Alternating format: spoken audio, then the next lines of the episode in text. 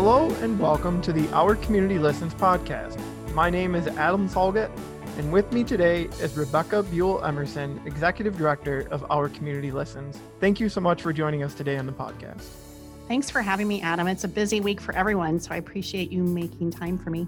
Absolutely. And I wanted to touch base with you and give you the opportunity to talk about the state of change that's happening in our community listens as it responds to the COVID 19 coronavirus. Thanks so much, Adam. I don't think, well, I started to say, I don't think this is anything we could have predicted, but perhaps we could have.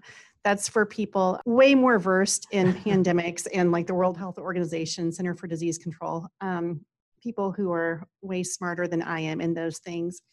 But I think everyone would agree that when things were happening overseas, it didn't feel imminent and it didn't feel like organizations needed to respond right away because it wasn't in our backyard. And that in itself is probably a lesson in empathy and understanding.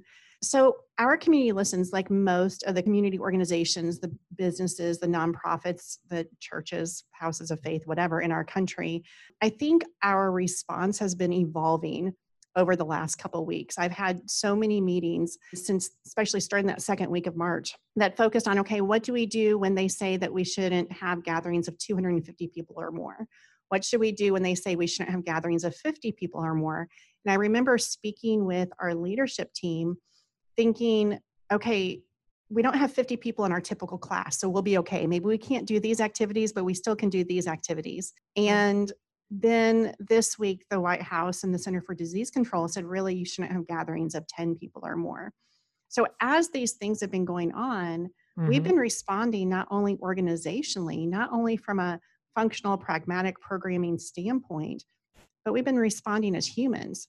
So, the very first thing, like the announcement that went out yesterday, we have organizationally chosen to postpone all of our in-person communication skills training classes the thing that first got our organization started 10 years ago we've postponed all of those until at least may. So mid-april we'll reassess see where the nation is see where our communities are and see if we can go ahead and start having classes in may june july. Like the rest of the nation we're going to have to wait and see. Beyond that and this is something that's kind of exciting because our board of directors has given us permission to be nimble and caring and understanding and responsive. Our organization's taking the opportunity to respond to community needs, to respond to all these messages we see on social media of people who are home, homeschooling for the first time, and they don't know really what to do with kiddos for 24 hours a day, all yeah. locked in a room together. You know, it's a new thing for a lot of people. It absolutely um, is, yes. That social isolation of I'm a business person, me personally, starting tomorrow, I will be working from home out of care and protection of the people who have to be in the building. Um, the people who can work from home are being asked to. So I will be working from home. I'm an extrovert who loves her job and I get very comfy in my office that's going to be a different thing. And there's going to be a lot of people in that position. So, what can we do organizationally to help foster connection for people and that place of understanding and grace and um, just equipping people with tools to show up the best they can during this time? So, organizationally, we've shut down our in person classes. We're moving to more virtual online opportunities we're going to start doing even listening sessions in cohorts and in our communities so people can just have a chance to check in. And there doesn't even necessarily have to be an agenda, but if there are 15 parents or grandparents all homeschooling for the first time, they may want a chance to dial in and be seen and heard and valued and know that they're not by themselves. Absolutely. I know that even us right now in this moment, taking the opportunity to record this podcast and being able to utilize video mm-hmm. is a connection that means a lot to me. So it, I think it's going to be a needed thing. I think so too. I, um, you know, the introverts of the world, I've seen memes on the internet that the introverts of the world have been training for this moment their whole lives. and there's people excited, like, I don't have to leave the house. And there's other people who ride on the side of extroversion that are going to be really uncomfortable and feel very isolated and disconnected and alone. And you know, this is not just a health crisis. It's certainly going to have financial implications across the globe. The markets are tanking. I think we need to acknowledge it's going to be a mental health crisis for a lot of people too, as you pull away from that connection. So, our motto is that we imagine a society where people care for one another first. And the way we do that, the way we work toward that, is equipping people with the tools for empathetic, authentic, truly human connection. And so during this time, what better time when people are feeling disconnected and alone, frustrated, fearful, whatever, what better time for us to share those tools and really create avenues where people can be seen and heard? Um, you know, when we're in close proximity, I, am going to have a couple, um, well, my two six foot one and six foot four humans that live in my home. Um, they're coming back home from college and they'll be in, in, we'll all be in each other's space after having lots of independence and that stuff. I mean, it's going to be a new thing. And I'm sure at some point, Adam, I will need empathy and I'll need to give empathy to others.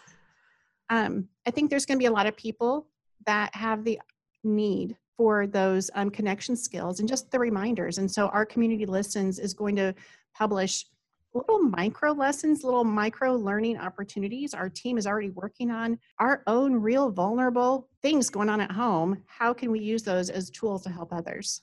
At the end of your letter, you mentioned about uh, a particular hashtag that you guys mm. are looking to utilize. And uh, I'm wondering if you could bring that up and talk a little bit about that. Thanks for asking about that, Adam. I love this. A couple of our chapter leaders from Colorado and the greater St. Louis area we're talking about this need for care and connection. And so our team created the hashtag care and connection challenge. And what that is, is there's so many things that you can become overwhelmed with right now, or at least I can, mm-hmm. in the mm-hmm. news and in the newspapers, on social media, all of the kind of like doomsday scary, like people are buying all the beans and toilet paper and you know whatever um, everyone's responding in their own way. And so we just want to put out there this care and connection challenge, hashtag care and connection challenge. we want to put that out there so people have a chance to identify things that are going on that are great. How are we caring for one another? How are we connecting? I saw online stories about people standing outside of nursing homes and talking to the people inside nursing homes that are locked down, you know, for, for good reason, um, talking to them through the windows, either on the phone or by writing things on a whiteboard and holding it up so that folks don't feel alone.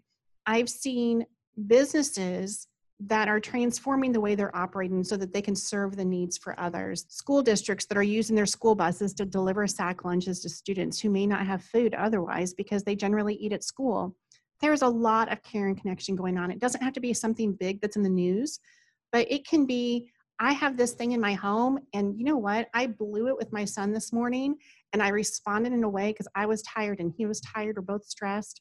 And I turned around and I had to humble myself and apologize and care for his needs above my own.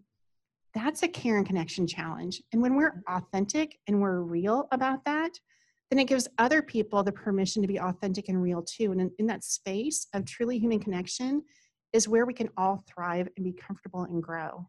Well, it sounds as though you guys are really taking the opportunity to lead the way through a scary time and get people connected again, even though we are being asked to stay out of the same room together. Mm-hmm. And, and we're doing that right now. We are following all CDC guidelines by us all being in three separate rooms recording this podcast. Thank you, Adam, for your leadership in that. Well, technology, as much as it can be a disconnector, it can be a connector as well. And uh, I think that's something we need to remember in, especially in the next two weeks, that's been asked of the, the American citizens.